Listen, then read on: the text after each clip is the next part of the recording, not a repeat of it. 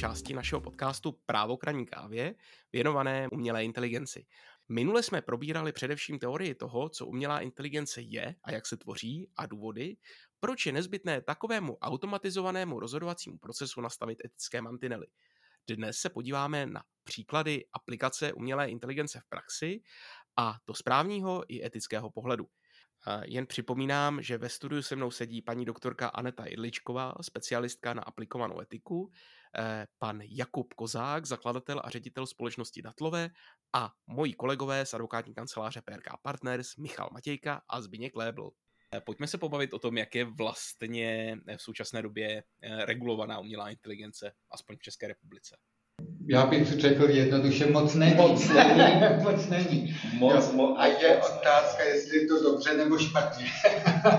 Tam jde o to, že eh, nějakou, eh, nějakou eh, regulaci máme, já řeknu, velice stručně něco. Eh, ty, eh, Martine, by si mohl něco říct určitě o, o finančních službách. A pak eh, vlastně bude zajímavý se, se podívat na to, jak, jaká je situace i jinde vlastně v Evropě a i mimo Evropu. Já bych jako příklad chtěl uvést to známé, všichni asi znají, to GDPR, kde vlastně v podstatě takový náznak nějaké regulace podstatě automatizovaného individuálního rozhodování je, ale, ale jenom na té minimalistické úrovni. Je tam vlastně akorát uh, uvedeno v podstatě to, že tedy ty subjekty údajů mají právo vlastně na to, aby ten, to rozhodování bylo nějakým způsobem překontrolovatelné člověkem aby, a já to teď neřeknu úplně doslova přesně, jo, ale v podstatě mají právo teda na nějakou, dostat nějakou lidskou kontrolu, mají právo si proti tomu, uh, proti tomu rozhodnutí stěžovat a uh, vlastně to znamená uh, komentovat to rozhodnutí a vlastně bránit se proti němu. Takže u nějaké třetí nezávislé strany.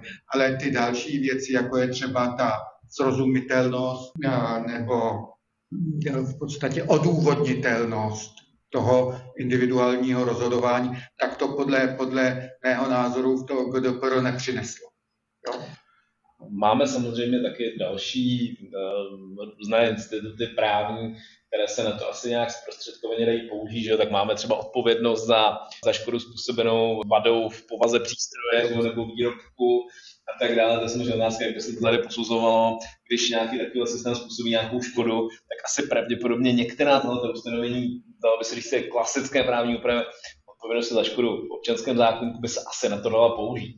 No, ale e, samozřejmě můžeme tady dosáhnout dlouze diskutovat o tom, co to je uh, vada uh, systému umělé inteligence, který teda nějakým způsobem třeba rozhodne o nějakých právech a povinnostech, nebo provede třeba nějaký lékařský zákrok, co ukáže, že to prostě, že to prostě bylo špatně. A nebo třeba bylo diskriminační. A nebo třeba bylo diskriminační. Vy jste tu zmiňovali i možnost použití AI v eh, medicíně. Vím, že vy, pane Kozáku, se na tohle docela specializujete. Jak to vlastně vypadá s využitím eh, umělé inteligence právě v medicínském prostředí? Tak já si myslím, že to je jedna z těch oblastí, které jsou jako hodně zajímavé pro využití umělé inteligence a pomoc vlastně těm, eh, těm odborníkům eh, v té oblasti, zjednodušit jim práci a, a, a ukázat, ukázat souvislosti v datech, které třeba člověk není schopen ani sám jako obsáhnout, eh, protože prostě to není v jeho silách.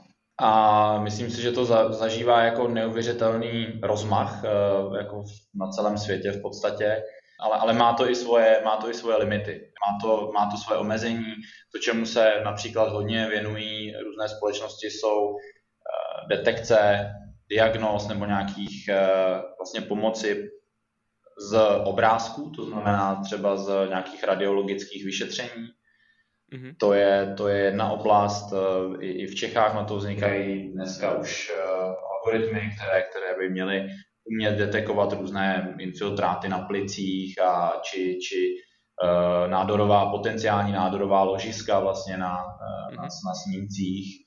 To je, to je jedna věc. Druhá věc k tomu je, že vlastně ve zdravotnictví je spousta dat, což jako třeba, nevím jestli se ví, ale dneska už většina nemocnic vede dokumentaci, nebo aspoň částečně dokumentaci v elektronické podobě nebo v elektronické kopii a tím pádem jako jsou k dispozici laboratorní výsledky, lékařské zprávy, jak jsem zmiňoval, obrázky. To jsou tisíce lékařských zpráv denně, které vznikají vlastně jenom i, i v menší nemocnici plus jako desetitisíce laboratorních výsledků, se kterými se dá pracovat a analyzovat. Respektive dalo by se pracovat, pokud by eh, k tomu byl jako jasnější eh, právní rámec, jak, jak vlastně s, na, pracovat s těmi daty. To je jedna věc. A druhá věc je, že nově vstoupila v platnost Evropská regulace o zdravotnických prostředcích v květnu letošního roku po, po ročním odkladu, kdy nově i software eh, je výrazně striktněji eh, regulován, eh, pokud se, týká, pokud se týká diagnostiky nebo určování nějaké terapie jako u pacientů, pokud je jeho použití tímto směřováno a je, je vlastně zatříděn jako Eh, zdravotnický prostředek a je potřeba získat pro něj certifikaci, pokud má být takto používána, musí k tomu být dokumentace, studie, ověření v praxi a je to velmi jako komplexní problém, není to jednoduché, takže i, i tohleto. Jako určitě je to, je to nutné tady tohleto řešit, tak aby právě nedocházelo asi k nějakým chybám, i když i tak samozřejmě může dojít k chybě, ale aby se minimalizovaly. Takže těch aspektů jako té umělé inteligence, když se vůbec nebudu pouštět do těch, do těch etických, eh, tak eh, těch aspektů jako umělé inteligence, využití umělé inteligence ve zdravotnictví je strašně moc. Nicméně já věřím tomu, že eh, to je věc, která jako zásadně může pomoct zlepšit jako zdravotnictví i s ohledem na nedostatek kapacit lékařů, mm-hmm. zdravotních sester, další nároky vlastně a, a komplexitu vlastně všech všech onemocnění a tak dále. V tomhle ohledu je to opravdu v podstatě takový zářný příklad, kde je třeba něco v legislativě udělat už teď. Jo. Zdá se, že je zcela jasné, že e, strojové učení a další metody umělé inteligence mohou e, a zlepšit a zlepšují v podstatě každý den v České republice ve zdravotních zařízeních léčbu lidí. Jo, a to už vlastně probíhá. Já jsem byl nedávno na nějaké konferenci a tam vlastně nějaký ajťák já, já řekl, že to je prostě skvělý, že se to musí dělat čím dál tím víc a protože to má zcela jasné a prokazatelné velice pozitivní účinky. Pan Kozák vlastně to potvrdil. Za současně vlastně ale máme uh, legislativu, která neumožňuje využití dat eh, ze zdravotní dokumentace právě vlastně pro účely matematického modelování a tak dále a, a vlastně strojového učení. V praxi vlastně já musím říct, že eh, se i na různých konferencích a tak se setkáváme s neuvěřitelně kreativními výklady toho zákona o zdravotních službách, které v podstatě pro lidi, kteří se zabývají Eh, vlastně právem informatiky, ochranou osobních údajů nebo zdravotním právem, tak v podstatě, eh, v podstatě je prosaditelnost tak některých nebo řady těchto kreativních výkladů je velice sporná, jo, například v rámci nějakého soudního sporu. A přitom vlastně známe ze zahraničí to, jak by se to, dalo, jak by se to dalo dělat. Jo. Takže podstatě eh, vlastně stát umožní eh, přístup například udělování licencí ve veřejném zájmu pro, pro vybrané subjekty na vybrané projekty, jo, kde budou vlastně ty subjekty pod kontrolou, budou muset splňovat určitá kritéria, která budou monitorovatelná, kontrolovatelná a tak. Eh, vlastně tohle v podstatě to, že dneska nic takového není, tak vlastně způsobuje v praxi, že vlastně existuje, já si dokážu představit řada vlastně projektů, kde, která vlastně ty nejzákladnější, dejme tomu, bezpečnostní pravidla nesplňuje. Jo. A, a, a porušuje teda tu platnou legislativu, bych si typnul. Jako, jo. A to je, to je chyba a tady, ale tady eh, si myslím, že je třeba aby vlastně se tím eh, stát eh, začal hodně zabývat, právě protože legislativa v tomhle ohledu může vlastně za prvé zabránit nějakému velkému průšvihu a za druhé vlastně může, může zlepšit tu současnou situaci a podpořit inovace. No a zabývá se s tím tedy už stát nebo třeba Evropská unie v současné době? No, eh, já bohužel vlastně o nějaké iniciativě státu u nás nevím. Jo? A eh, na úrovni, vlastně na úrovni Evropské unie eh, se konkrétně tímhle opatřením nezabývají, ale jsou vlastně příklady z některých evropských států, kde podobný přístup, jako jsem popsal, kde vlastně existuje. Jo, a i mimo, evropský, v mimo evropských státech. Tam je třeba si uvědomit jednu věc. No, to, jak eh, vlastně budeme mít vyspělou umělou inteligenci, kolik budeme mít expertů v téhle oblasti, tak eh, to bude hodně vlastně v příštích, dejme tomu, desíti letech a dál, možná víc, ještě méně, třeba pěti letech a dál, vlastně hodně ovlivňovat to, jak dobře se budeme mít jako občané České republiky. Jo. A není to vůbec uh, přehnané tvrzení. Jo. Uh, když si to vemete, je třeba si uvědomit, že ta umělá, že umělá inteligence už dneska vlastně prostupuje náš každodenní život a bude prostupovat čím dál tím víc.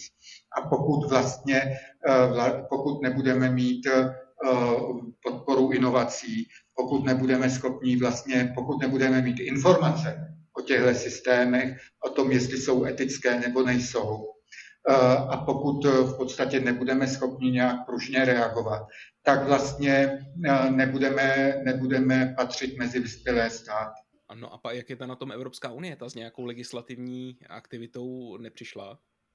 No, uh, přišla. Jo, tam je to, to je vlastně další otázka, která je velice zajímavá. Evropská unie, myslím si, že na jaře, v dubnu nebo tak, představila už návrh vlastně uh, nařízení na uh, regulaci umělé inteligence. Je to vlastně v podstatě možná ještě bych řekl možná ještě o něco složitější, než to známé GDPR, a je otázka, protože ve stejné době já jsem byl požádaný vlastně známými ze Spojených států, abych eh, vlastně komentoval eh, konzultace, která tam teď probíhá.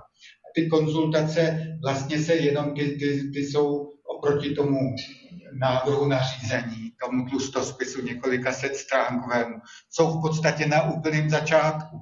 Oni teprve teď vlastně si vyhodnocují zatím mezi experty, podstatě třeba to, eh, zda by ta zásada srozumitelnosti, tak kdo by to měl určovat? Jestli to je, by to měl, ta srozumitelnost, jestli by se měla týkat vlastně všech lidí. To znamená, aby vlastně ta srozumitelnost a vysvětlitelnost byla vlastně pro každého občana. A nebo že, jestli stačí, aby to bylo jenom pro, pro experty. Jo? Aby vlastně to, a, a jestli teda ale srozumitelnost, jestli to není spíš věcí důvěryhodnosti.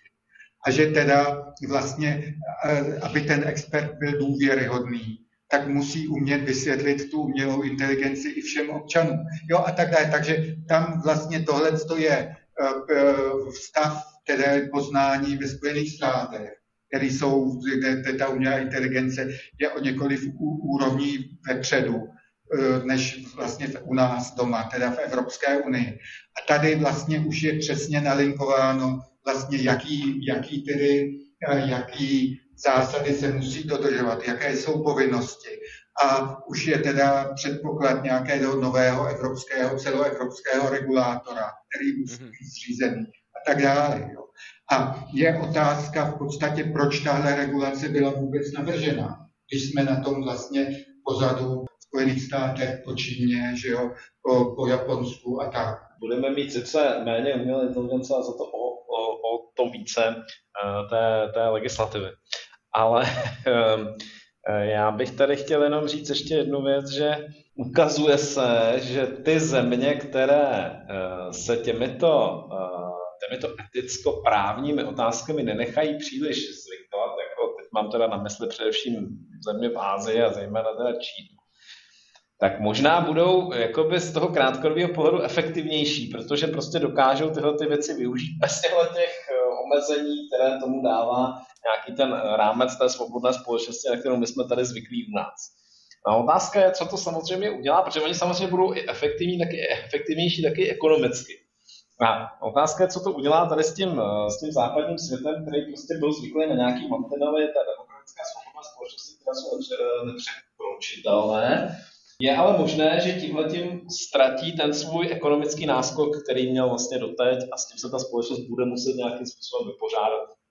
A otázka samozřejmě je, je, kde se ta rovnováha ustálí a jakým způsobem, jakým způsobem to bude vypadat, protože to posud zatím platilo, že jakmile ta technologie něco umožňovala, tak se to dřív nebo později začalo dělat. No, pokud technologie umožňovala sledování lidí, tak dřív nebo později to prostě někdo začne dělat a začne to v té, v té praxi dělat, protože mu to přináší většinou nějakou ekonomickou, v případě i třeba politickou bezpečnostní výhodu. No a e, samozřejmě, e, samozřejmě my tady na to budeme mít nějakou legislativu, která zřejmě bude či, to, více či méně podrobněji to regulovat. A samozřejmě v Číně pravděpodobně nic takového mít nebudou a ještě to samozřejmě využijou k tomu, aby ten stát tu kontrolu nad těmi lidmi měl ještě větší. A otázka je, jak se, k tomu, jak se k tomu postavíme tady u nás a jakým způsobem e, dokážeme vlastně nějakým vyvážit na jedné straně přínos těchto těch věcí, který je naprosto nesporný, a na druhou stranu ten zásah do té svobody a uh, řekněme civilizovaného pojetí toho právního státu, jaké tady u nás máme. Jo, tak, tak, to, tak to určitě bude a věřme v to, že ta otevřenost zvítězí. Že? Ale, ale eh, tam v podstatě mě zaujalo na, tém, na tom návrhu toho nařízení, mě ještě zaujalo to, ono vlastně jo, v podstatě je v souladu s těma současnými diskuzema. To znamená, že opravdu se vlastně ve Spojených státech, v Kanadě, v Austrálii, na Novém Zélandu, všude se mluví o tom, že pro ty citlivé systémy bude třeba je certifikovat nějak a tak dále. Ale vlastně eh, ten princip té certifikace vůbec těch podmínek bude třeba nastavený až za několik let, že jo? když to vlastně v tom návrhu toho nařízení to už je teď nastaven. Jo. Tam, tam vlastně je jiná věc, mě zaujala, ale že vlastně uh, uh, to vychází vlastně to, ten návrh toho nařízení hodně podporuje roli uh, normalizačních institucí. A vlastně jakoby v podstatě už to bylo tak, že ta Evropa vlastně při, přiznává svoji porážku vlastně. To teď říkám svůj osobní názor. V podstatě tohle je cesta, jak, jak vlastně se bránit. Tak v podstatě víceméně eh, vlastně taková obranářská strategie. Eh, tím, že vlastně se eh, například řekne, že ty, což je v tom návrhu, že ty, kdo splňují ty stávající standardy těch evropských normalizačních institucí, takže ty vlastně se, takže ty jsou chápáni, že jsou v souladu s tím nařízením. Jo?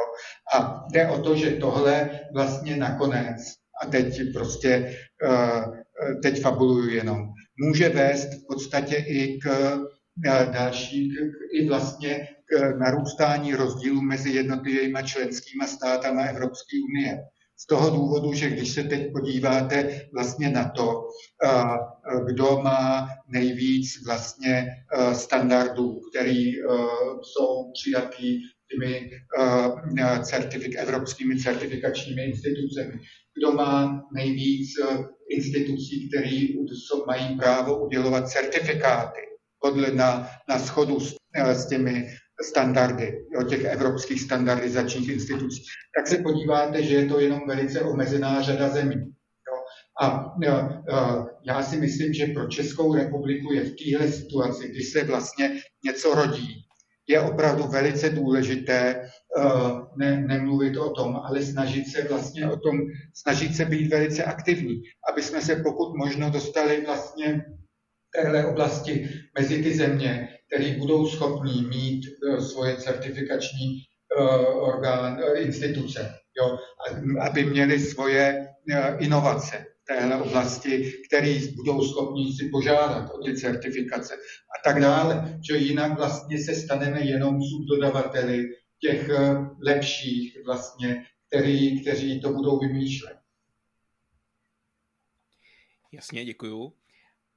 Možná, abychom eh, nes, skončili na trošku lehčí notě, dovolil bych si ještě jeden, jednu otázku pro uh, všechny panelisty. Uh, proč vlastně stále ještě nemáme plně samoředitelná auta? Je to důvod ten, že to stále neumíme uh, technicky zařídit, aby to auto bylo se schopné orientovat v prostoru a v čase, Eh, nebo je to problém etický, že stále ještě neumíme vštípit tomu autu ta správná etická kritéria v případě, že musí dojít eh, k nějaké eh, špatné události, nějaké nehodě, tak aby byla schopná třeba minimalizovat ztráty nebo vybrat tu eticky správnější situaci v takové situaci, anebo je to čistě právní problém, protože se řeší odpovědnost buď provozovatele nebo toho, kdo vlastně tu autonomii toho auta nastavil. A nebo je ten problém někde jinde, třeba cena, nebo, eh, nebo je to kombinace těchto faktorů? Já si každého odpověď. Že, uh, a že to ne, ani nedojde tak daleko, aby to stálo jenom na těch, těch eticko-právních otázkách, typu jestli ten automobil má radši zabít toho řidiče nebo matku s, s kočárkem. Protože ta technologie, já jsem jeden čas byl poměrně optimistou na to, že ty plně samoředitelné auta budou v nějaký relativně blízké době, ale ukazuje se, že tomu tak nebude a že se toho pravděpodobně asi ani nedožijeme. Jo, já jsem teda slyšel nějaký poslední zprávy, že pořád je třeba problém pro tyhle ty auta, jako jakmile napadne sníh, se prostě ztratí relief krajiny a čáry na silnici a to auto v ten moment jakoby neřídí. Eh, asi se dočkáme v nějakých skutečně jako úzce definovaných situacích, eh, že to auto bude moc jakoby řídit v uvozovkách, ale e, například v nějakém e, provozu, který je typizovaný, jo, jednoduchý, třeba na dálnici a takhle, ale že bychom tady měli auto, které převezme odpovědnost za řízení, e, třeba v městském provozu, já si myslím, že ale samozřejmě můžeme tady někdo za 10 let toho mlátit hlavu, já si myslím, že se to nedožije. Takže právníci říkají, že je to primárně technický problém, co, co ostatní? Ne, ne, já, já jsem, já, pozor, já jsem neříkal, že to je primárně technický, on ten právní problém je tam taky, ale já si myslím, že ta Aha. situace, že bychom řešili už jenom ten právní problém s tím převzetím té odpovědnosti za to řízení a vlastně z toho řidiče na ten systém, takže tam ještě dlouho nebudeme. Takhle jsem to myslel. Jasně. E, nějaký jiný názor, pane Kozáku, paní doktorko? Já, já teda jako souhlasím s tím, že to je velice obtížný, nicméně jako zase existuje spousta jako už ujetých mil automo, jako autonomních automobilů, jako třeba ve Spojených státech, kde ale zase pravdou je, že v Kalifornii moc nesněží eh, a že jsou vidět čáry na silnici a podobně. Myslím si, že se to dá řešit jakoby jinými způsoby. Asi to nebude jezdit, když si představím okresku v horních dvorcích, eh, kousek od mých rodičů, tak tam nevím, čeho bych se chytil jedně těch stromů, co prorůstají až do té silnice. A dá se to vyřešit takovým jiným způsobem a já bych byl hrozně rád, kdyby se to posunulo. Jako moji kamarádi dělají jako takovéhle věci, jako autonomní řízení jako eh, pro, pro systémy pro automobilky, rozpoznávání aut a parkování a takovéhle věci. A myslím si, že se tomu přibližujeme a že nám to bude čím dál víc.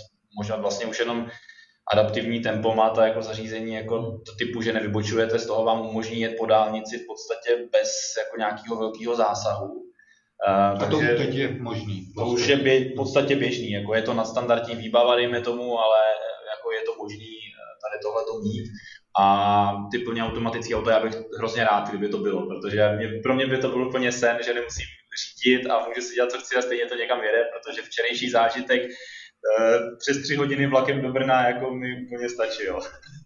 tak, tak no, samozřejmě do Brna to bylo vždycky trošku specifická cesta, ať už po, po dálnici nebo, nebo vlakem. Eh, já si nejsem jenom jistý, jako, a to už teď je vyloženě ten právní jako problém, jo, že tam samozřejmě tohle je jedna věc, a když by to bylo, skutečně to takhle jako by fungovalo, tak potom, potom to eh, ta koexistence vlastně mezi těmito vozidly a těmi vozidly, které jedou jako a jsou stále řízeny tím řidiči. To je asi další jako zásadní problém, který, který tam je, že jo.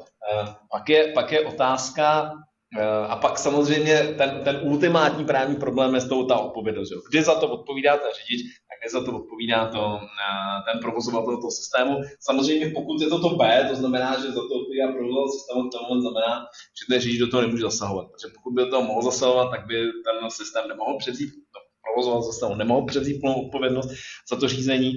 A tak je otázka, jestli, a je taky otázka, kolik lidí by skutečně jako tohle to chtělo, jo? sedět jako v autě, který vlastně nemůžou ani řídit.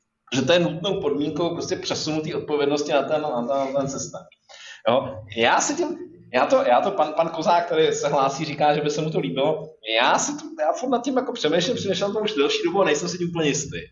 Jo, jako ne, nemám na to zatím úplně jako jasný, jasný názor.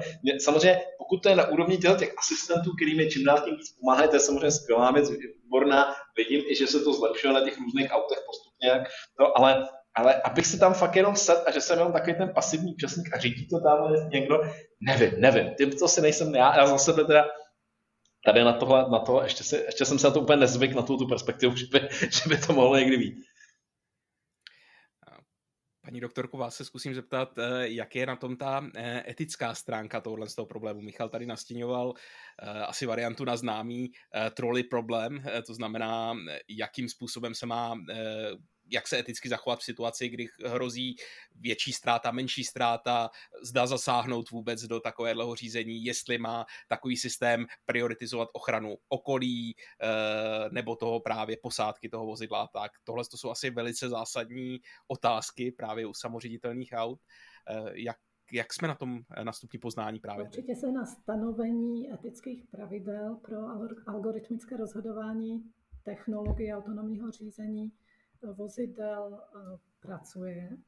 Především, jak se to má zachovat eh, před neodvratnou kolizní situaci, eh, kde si ten, ta umělá inteligence bude muset rozhodnout pro výběr ze dvou negativních řešení, buď svým rozhodnutím poškodí či obětuje tu posádku vozidla, nebo jiné účastníky, účastníky silničního provozu.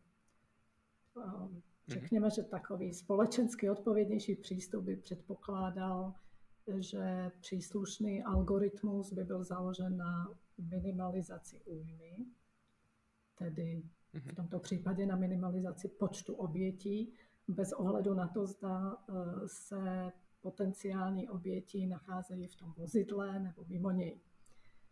Tak řekněme, že by se jednalo o vozidlo typu utilitarista, to je ten, který se snaží, aby počítá, neustále počítá obětí, tak jak uvádí, myslím, že se tomu věnuje Kopecký. Ehm, vozidlo typu utilitarista by byl vybaven řídícím softwarem počtář, ten by neustále počítal ty oběti. Jiný přístup eh, by byl možný přístup orientovaný pouze na tu posádku ve vozidle. Algoritmus by byl založen na ochraně posádky vozidla bez ohledu na počet obětí, tedy řekněme vozidlo typu egoista a řídící software tank. A dalším přístupem by mohlo být eh, zachovat směr jízdy, aktivně ho vůbec nezměnit, pokud by se změnou toho směru jízdy eh, mělo, mělo by dojít k ohrožení osob, kteří by eh, jinak touto změnou ohroženi nebyli. Řekněme, že jde o typ nějakého ohledu plného vozidla s řídícím softwarem rytíř, jak uvádí Kopecký. No a teď, který typ vozidla byste chtěli, pánové? Pro sebe zřejmě tank, který by nás chránil. No a co pro jiné? Také tank?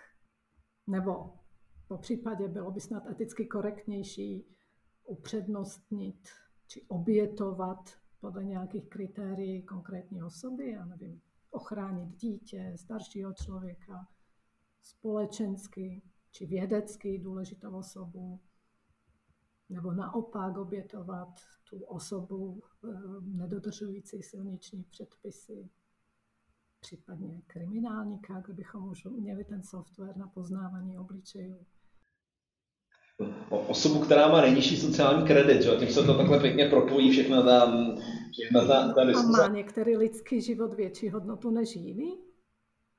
No tak já si myslím, že v Číně bych si to dovedl představit, že to klidně takhle můžou udělat. Jako jo, ale... O důvěryhodnosti, je, o důvěryhodnosti umělé inteligence, kde se v Číně na to nehraje, proto nemají ty předpisy.